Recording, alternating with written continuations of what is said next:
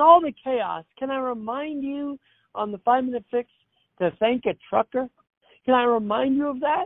And isn't it weird because the day I posted that on my Instagram, Alex G NYC1, my friend Zach Miller, my good friend at this point, was in a trucking conference in Kansas City. What kind of synchronicity is that, Zach Miller? Well, isn't it funny how life works out, Alex? And isn't it funny? You were on a big pod, a big show this weekend on Sirius Radio. So let's start there. Talk about your appearance there, because you're literally fresh off the set, if you will.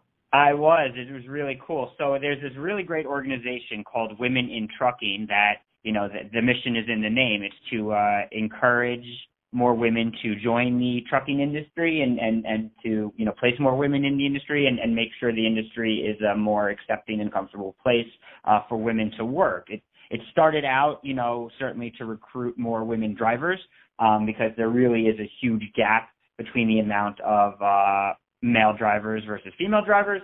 And um, and female drivers do, on average, tend to be much safer. Uh, it's about 20% safer than their male counterparts across the board. Um, so certainly, you know, for safety, it's great. And, and as you and I talked about, um, you know, truck driving for, for many, not everybody, there are some who get taken advantage of. I don't want to, I don't want to mislead people, but, but, but for, for most out there, it's a really good livelihood. It's a really good living and, and it's a good way for someone to support their family. Um, and, and so, uh, getting more women involved is really important. So I was on this, um, this women in trucking radio show Saturday morning and uh, and it was a really great conversation, wide ranging. We talked a little bit about the used truck market. We talked about electric vehicles, and and of course we talked about just you know from my perspective, um, what what it takes to to see more women involved in the industry. So that was that was a lot of fun, um, and and it was really great timing, as as you like to uh, allude to, because I was at that used truck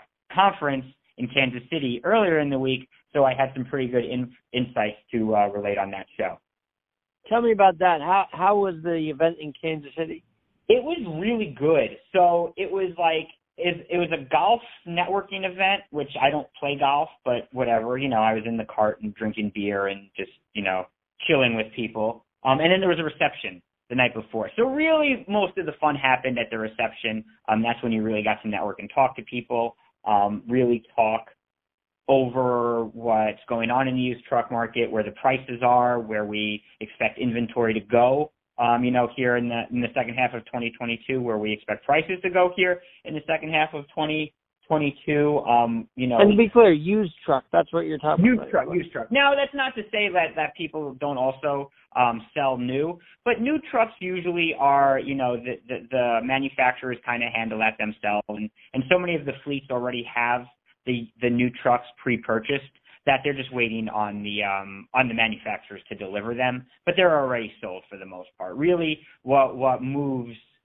what what transacts, I should say, um, day in and day out are, are these used assets, and um, and and it's been you know the last two years, two plus years now, with supply chain shortages and and and manufacturing shortages, the, the, the prices have really uh, fluctuated uh, to the point where the last, I want to say, six weeks, there haven't been a whole lot in buy mode, um, but we just started to see that shift into more and more fleets and even dealers looking to buy. And that was really something that we spent a lot of time discussing this week in Kansas City. Well, we're going to expand on this way more, I feel like, in the coming days. So stay tuned to Zach and I. But new york NewYorkTruckStop.com, that's still where you're at. What, what's the website again? So I'm, you know, I'm still the publisher of NewYorkTruckStop.com, um, but with this used trucks, um, I, I partnered with this company, uh, TruckTractorTrailer.com, um, about a year and a half ago. So I'm the head of media and business development for TruckTractorTrailer.com, and that's a, a, a e-commerce platform. It's an exchange where people can buy and sell their used trucks and trailers and and other, you know, heavy commercial assets. So um, that's been really cool. That's been a lot of fun and um, that's where I'm learning everything I know about uh, used trucks. All right, one more thing before I let you go on five minute fix here. Sometimes we go over, you know how it is. Uh, a gentleman how, five minutes. How is that shortage? I mean, are, are truckers back full strength? Are they still not allowed because of the vaccination status? What's going on? Well, in terms of, you mean are, the labor shortage?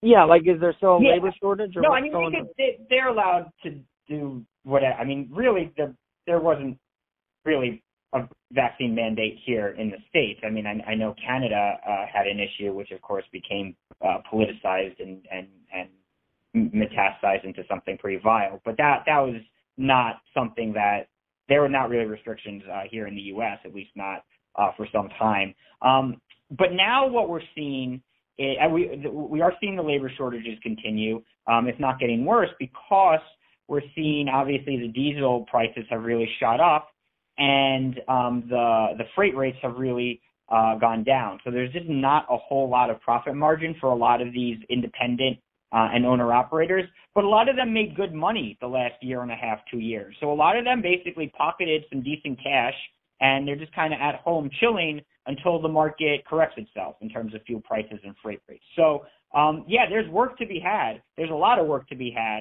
um, you know, from the small fleet and, and independent operator perspective, but the the costs are just not really there. And until those costs really start to stabilize, yeah, we're going to see more and more drivers continue to sit at home.